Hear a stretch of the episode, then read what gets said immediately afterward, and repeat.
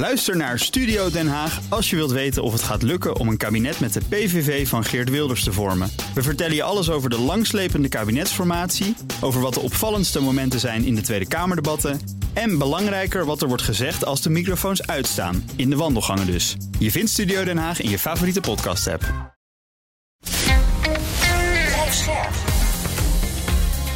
BNR Nieuwsradio. Boekenstein en de Wijk. Hugo Reitsma. Welkom bij Boekenstein en de Wijk. Het is maandag, dag 509 van de oorlog in Oekraïne. En we praten vandaag met defensiespecialist Peter Weininga, die invalt voor Rob. En ik zou zeggen, Peter, aan jou de eer om te beginnen met de situatie op de grond. Ja, de situatie op de grond. eh, als, eh, op verschillende plekken zeg maar, zijn de Oekraïnse strijdkrachten nog steeds actief. Uh, en duidelijk in het offensief. Uh, bij Bakhmut hebben ze vorderingen geboekt aan de noord- en de zuidkant van de stad. Uh, met name hebben ze daar aan beide kanten van die stad twee hoger gelegen gebieden ingenomen.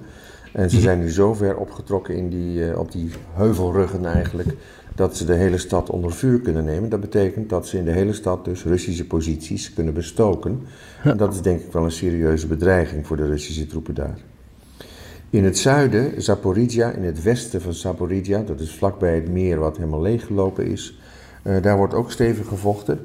En uh, satellietopnames lijken er daarop te wijzen dat de Oekraïners eigenlijk daar verder zijn doorgedrongen dan ze tot nu toe zelf hebben geclaimd. Oh.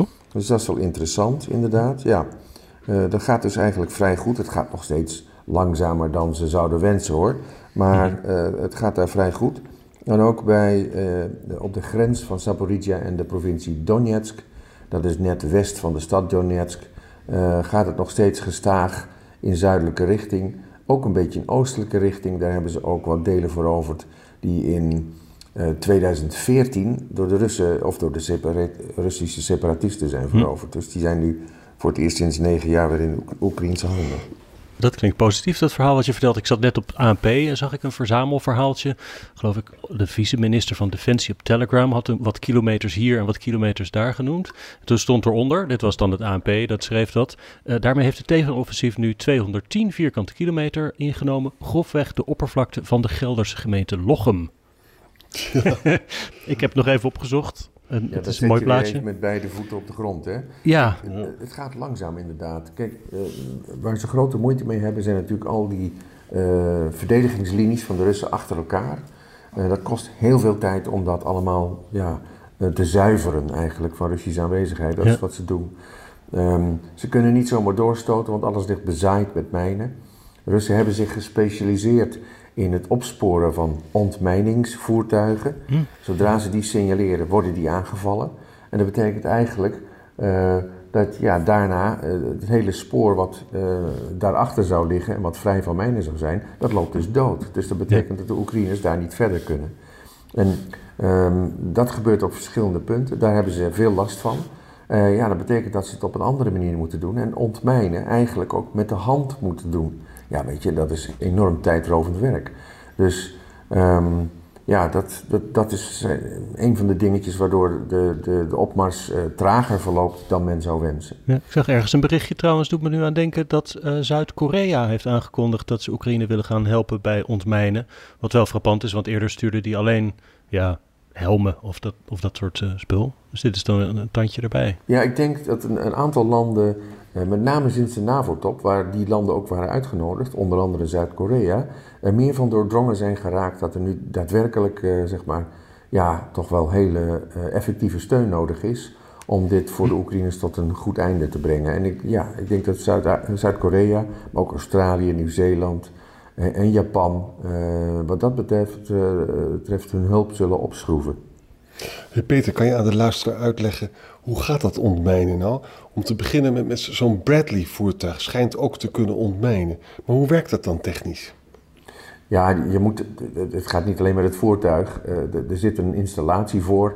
Er zijn verschillende manieren. Een beetje ploegvormig. Mm -hmm. um, soms zelfs met een vlegel, zeg maar met kettingen die op de grond slaat. Ja, um, ja en er moet een afscherming natuurlijk tussen het voertuig zijn en de ontploffende mijnen. Uh, want die mijnen worden op die manier in feite tot ontploffing gebracht.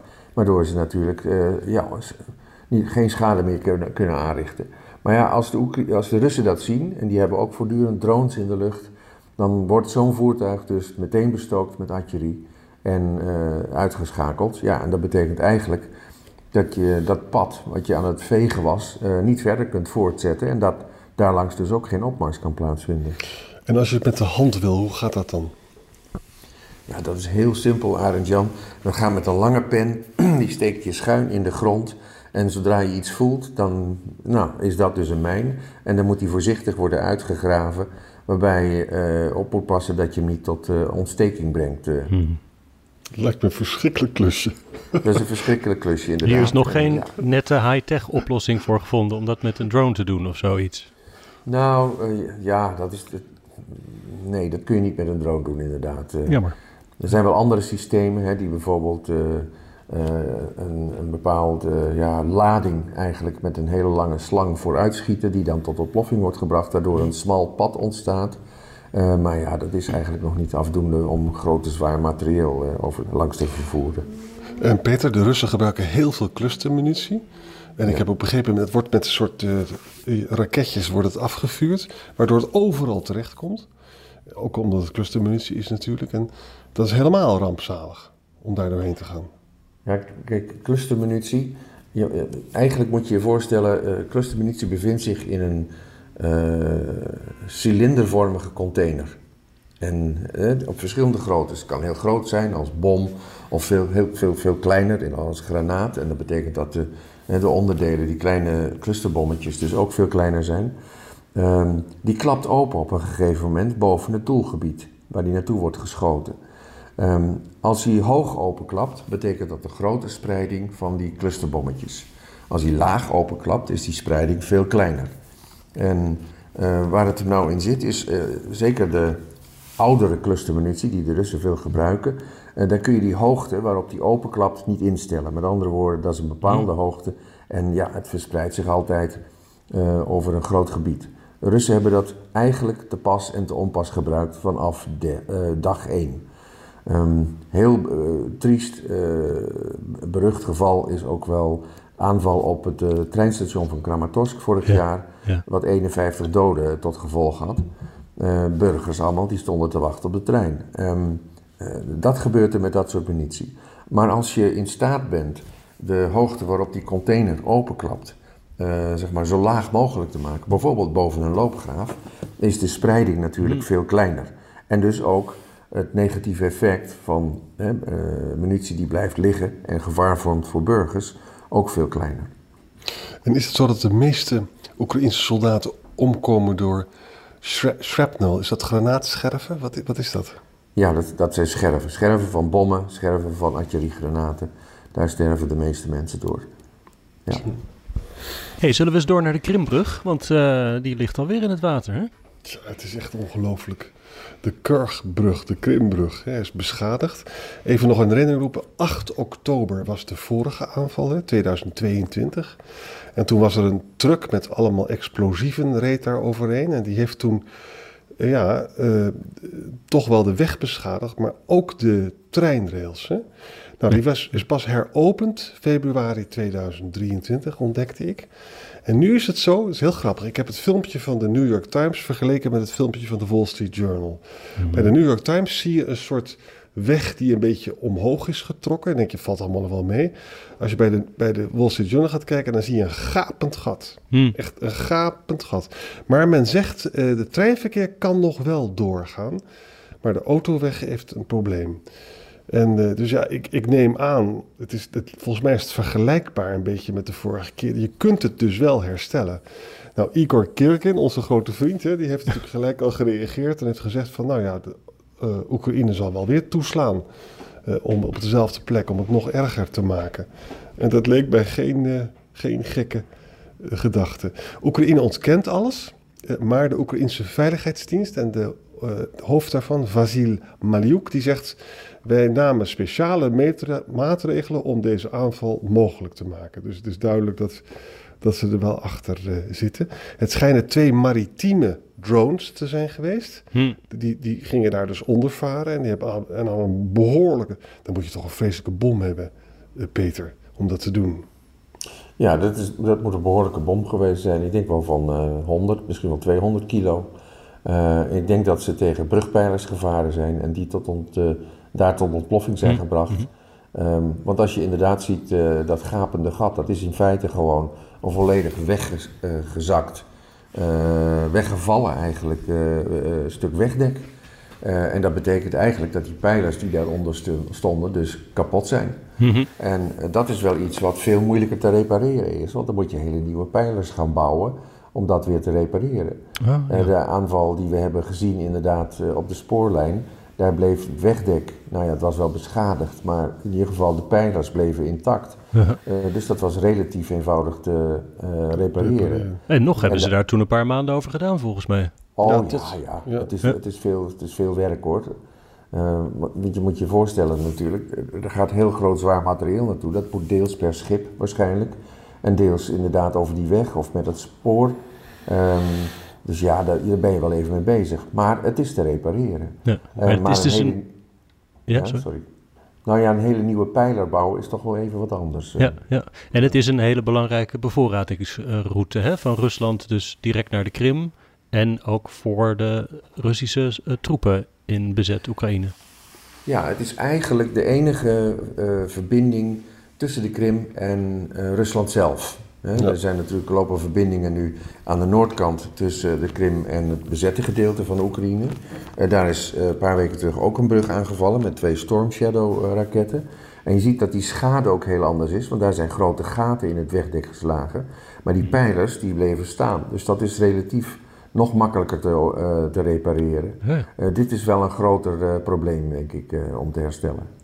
Hey, Ja, en-? Sorry? Nog nou ja, vraag. Ja, ga, ga je gang, ga je gang. De, het, het belang van de verbinding via die catchbrug neemt toe naarmate de Oekraïners dichter oprukken Ja. naar het zuiden toe. En die Ja. verbindingen, zeg maar, aan het noorden van de Krim met het vasteland, ja, kunnen beschieten en, Ja. en, en vernielen. Want als ze namelijk met, ze kunnen natuurlijk wel met vrachtwagens hè, van Belgorod via het eh, door Rusland bezette gebied van de Donbass naar de Krim. Maar dan ben je natuurlijk gevoelig voor, eh, voor aanvallen. Wat nog een alt- alt- ander alternatief zijn, je kan natuurlijk gewoon een boot laten varen hè, van Rusland. eh, en dan naar de, eh, naar de Krim aan de overkant. Het is, het is 17 mijl. Nu, er is ook gewoon een pontje. Maar Ja. ja, dat is de- gedoe. Maar, maar kennelijk is er dus zoveel verkeer dat een pontje dat dan niet zo efficiënt is.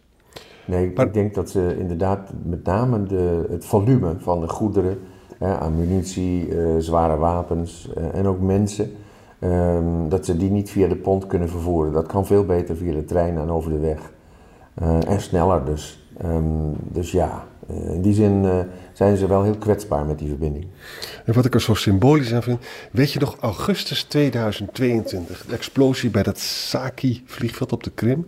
Toen hebben 38.000 Russische toeristen sp- sprongen in een auto. En dat je die vielen over de Kerchbrug naar eh, Oh, Rusland ja. toe. Ja. Nou ja, het is nu, ik las ook artikelen dat deze zomer is er helemaal geen vakantie geboekt door Russen op de Krim. Aha, aha. Dus dit sloopt ook natuurlijk wel de, De economie, ja. ja, het sloopt Ja. de economie van de Krim. Maar ook het, is, het maakt het er allemaal niet gezelliger op die oorlog, om het zo Nee, maar te en op, zeggen. op eh, Russische media zag ik beelden van nu een hele lange file van de Krim naar het noorden richting Melitopol. Dus die dus via dan de landbrug weg proberen te komen. Ja. Dus ja, het strandseizoen op de Krim is alweer in het water gevallen. En weet je wat ik ook las, jongens? Ze hebben dus die, die, die zwarte zeevloot bij Sebastopol. Die wordt beschermd tegen duikers, Oekraïnse duikers, met dolfijnen. Ze trainen dolfijnen. En die vallen dan dus de Oekraïnse duikers aan. Die daar proberen kwalijke dingen te doen. Dat wist ik helemaal niet, dat het zo, eh, zo ging. Nou, dat doen ze al jaren, de Russen eigenlijk. Eh, dat is in de Sovjet-tijd al ontstaan. Ook Amerikanen hebben daar heel veelvuldig proeven mee uitgevoerd. Maar die zijn er op een gegeven moment geloof ik mee opgehouden. Ik denk ook naar aanleiding van allerlei protesten van eh, dierenrechtenactivisten. Ehm, maar het, het, het is eh, vaker gebeurd inderdaad. Ja. Zullen wij eh, het eens even hebben over de graandeal? Want die is niet meer, hè? of althans op pauze gezet. Is het denk ik, om het exact te zeggen, door de Russen. Omdat ze vinden dat ze er niet genoeg voor terugkrijgen. En het moest, geloof ik, morgen voor de vierde verlenging gaan. Ja, die, die graandeal wordt elke keer voor een aantal maanden afgesloten. Ehm, ja, en dan moet die weer opnieuw onderhandeld worden natuurlijk. Of er moet opnieuw worden gesproken over verlenging. En op dit moment, eh, ja, ze hebben al een paar keer eerder gezegd hoor, dat ze niet wilden verlengen. En dan gebeurde het uiteindelijk toch. Uh, dus ik denk dat hier weer inderdaad een spel wordt gespeeld omdat ze er iets voor terug willen krijgen. Nou, wat het precies is, dat weet ik niet. Het kan zijn dat ze nu ook zeggen van ja, jullie hebben die Kertsbrug weer aangevallen, vergeet het maar even met die uh, graandeal. Ja, ze uh, zeggen zelf, Peskov zegt zelf, dit heeft niks te maken met die aanval op de Kergbrug. Nee. Maar wij willen gewoon, dus weet je, Russisch graan moet verkocht worden, mm -hmm. Russische kunstmest moet verkocht worden en we willen die ammoniakpijplijn door Oekraïne hebben. Ja, ja. Nou, op die drie fronten gebeurt te weinig en dus lopen ze nu dit als een soort hefboom te gebruiken. Ja, ik, ik, weet niet of er daadwerkelijk te weinig gebeurt op die fronten. Het is in ieder geval, weet je, ze, ze, ze doen het in ieder geval zo voorkomen. Ze uh, ja. hebben heel vaak al uh, gespeeld met de gedachte om die de graandeal op te zeggen. En uh, ja, nu doen ze dat dan voorlopig. Ik denk dat de uitvoering ervan is op, wordt opgeschort en um, dat uiteindelijk via allerlei andere kanalen er toch wel weer een oplossing zal worden gevonden. Ja, president Erdogan heeft gezegd in elk geval dat hij erover contact zal opnemen met president Poetin. Maar zoals we laatst al Zijn grote vriend stelde. dat is helemaal niet meer zo, want die relatie is heel uh, slecht geworden. Ja, er wordt een ingewikkeld telefoontje. Z zullen wij nog dingen over de generaals doen? Of uh, we zitten alweer op een kwartiertje, dus we kunnen ook uh, genoeg. Nou, we vragen nog even aan Peter, want die weet daar veel van. Die generaal Popov, die is dus afgezet, hè? Ja. En die had allemaal bezwaren. Die vond dat dus Shoku en Gerasimov hem niet voorzag van die uh, counter-battery dingen. Wat was precies het militaire probleem, Peter? Nou, hij noemde er een aantal uh, op. Um, ook inderdaad het aflossingsschema van troepen, zeg maar. Hè. Er waren te weinig reserves aangevoerd, zodat mensen van het front um, zeg maar, ja, konden roteren als het ware en rustperiodes kregen. Dat was ook een probleem. maar wat hij ook zei inderdaad was dat hij te weinig wat ze dan noemen counter-battery capaciteit had. Een counter-battery, dat is in feite een capaciteit waarmee je vijandelijke batterijen, de batterijen van de tegenstander, in dit geval de Oekraïners, ja, kunt opsporen en hm. uitschakelen. En een batterij is dan een artilleriebatterij of zo? Ja, ja een batterij okay. is een, een, eenheid kanonnen, zeg maar. Oké, okay, ja. Um, ja, je kunt het vergelijken met een compagnie, uh, zeg maar. En die is uitgerust uh, met een aantal kanonnen en natuurlijk de mensen om ze te bedienen. En uh, ja, het bestrijden daarvan uh, noemt men dan counter battery fire. Ja, ja, ja. Je hebt ook uitgelegd in, in die HCSS-podcast, uh, samen met Ozinga, dat die Russische oorlogsproductie gaat helemaal niet zo goed. Hè? Je legde daaruit van in Amerika is dat dus twee jaar geleden begonnen, is nu verdubbeld. En nu zit Poetin daarover te morren. En die zegt van ja, dat had al tien keer meer moeten zijn. En anders ga ik jullie nationaliseren. En dat zeg je natuurlijk alleen maar als het allemaal niet goed gaat. Heeft dat hier ook misschien te maken dat je gewoon te weinig van dat soort spullen hebt. En dat Popov dus het gewoon niet krijgt? Nou ja, dat zal uh, zonder meer wel meespelen. Uh, kijk, wat Popov uh, echt nodig heeft, uh, zijn artillerieopsporingsradars. Waarmee je dus een, de kanonnen van een tegenstander kunt opsporen. Dat doe je aan de hand van de, de, de kogelbaan, zeg maar, die hè, een artilleriegranaat doorloopt. Die wordt door een radar gedetecteerd en die kan aan de hand daarvan uh, de positie bepalen van waar uh, die kanonskogel is afgevuurd. Mm -hmm. uh, en dan kun je dus inderdaad daar je eigen kanonnen oprichten. Um, maar die radars, die moeten natuurlijk van allerlei elektronica worden voorzien. -hmm. ja, en dat is natuurlijk heel moeilijk te krijgen in Rusland op dit moment. want er wordt aan alle kanten geboycott. Ook al zijn er wel sluipwegen, zeg maar, om toch wat aan die spullen te komen. Er is in ieder geval veel te weinig om op een eh, fatsoenlijk uh, productietempo te komen om de, de, troepen, de Russische troepen aan het front van dat soort spul te voorzien. Dus dat speelt zeker mee. En daarom zijn die HIMARS ook bewegelijk. Hè? Dus zodra je geschoten hebt, dan rij je die truck weg. Precies, dat is eigenlijk... Uh, daarom kun je inderdaad spreken van rijdende artillerie tegenwoordig. Dat is met name daarvoor bedoeld. Ze kunnen niet alleen natuurlijk makkelijk in positie worden gebracht. Uh, veel makkelijker dan een getrokken kanon, hè, wat je moet ontkoppelen en dan allemaal dingen uitdraaien en, uh, en stilzetten op de grond. Um, maar rijdende artillerie, die kan naar een salvo hebben uitgebracht, ook snel weer vertrekken, inderdaad. Ja, ja. En dat gemor onder uh, commandanten, onder meer hierover, we hebben het er bij de laatste update ook al over gehad. Dat is misschien wel iets waar we waar Oekraïne hoopvol op kan zijn dat dat Russische gevechtskracht wat naar beneden trekt? Nou ja, dat zal nooit snel gaan hoor. We moeten niet denken dat nu ineens alle Russen zeg maar het, het Kalashnikovje erbij neergooien. um, Um, maar dit zijn geen goede signalen natuurlijk. Als Russen soldaten merken dat hun leidinggevende, zeg maar, kritiek hebben op het beleid van het ministerie van Defensie, laten we het zo maar noemen, en daardoor worden gestraft door overplaatsing of wat voor hm. maatregelen dan ook, dan heeft dat natuurlijk ook geen goed effect op, op de troepen die onder hun bevelen hebben gediend. Dus dat zal denk ik een sluipend effect zijn. En uh, mogelijk komt het tot uitbarsting. Uh, dan zal het positief zijn voor Oekraïne. Uh, maar ik, ik, zou er ook niet op rekenen dat dat heel snel gaat gebeuren. Ja. Hey, en trouwens ook nog, in de laatste update hadden we ook nog een beetje speculatie over... van zou dat Oekraïense NAVO-lidmaatschap dat ze in het vooruitzicht is gesteld... straks nog weer onderdeel van een onderhandeling kunnen worden na een vredesonderhandeling met Rusland. Daarvan heeft Jake Sullivan vandaag op de Amerikaanse tv gezegd. Uh, we said at NATO very simply, Ukraine's future is in NATO. We mean it. That's not up for negotiation. Dat is denk ik wel uh, een boodschap waar Oekraïne heel blij mee kan zijn. Ja, ik, ik denk ook dat dat eigenlijk kon, je dat uh, op basis van de NAVO-top ook wel concluderen hoor. Um, Kijk, Rusland zal zonder meer proberen dit op de onderhandelingstafel te krijgen. Um, ik bedoel, sterker nog, ze zouden slechte onderhandelaars zijn als ze dat niet zouden proberen. Um, maar het is heel duidelijk dat het Westen hier positie heeft gekozen. Uh, en de hele NAVO, uh, bij, aangevuld door uh, nou, de landen die ik net noemde, hè, in, in Azië en in Oceanië, laat ik zo maar even zeggen. Um, dus uh, dat gaat absoluut uh, niet meer van tafel. En uh, Oekraïne wordt NAVO-lid. De vraag is alleen precies wanneer. nou, dat moeten we even afwachten, want dat heeft alles te maken natuurlijk ook met het einde van de oorlog. Ja, en daarover praten we morgen met jullie verder. Voor vandaag, Peter en Arjan, zeg ik dank. Ja, tot morgen, jongens. Ook Diana Matroos vind je in de BNR-app. Ja, inderdaad. Je kunt live naar mij luisteren tijdens de Big Five.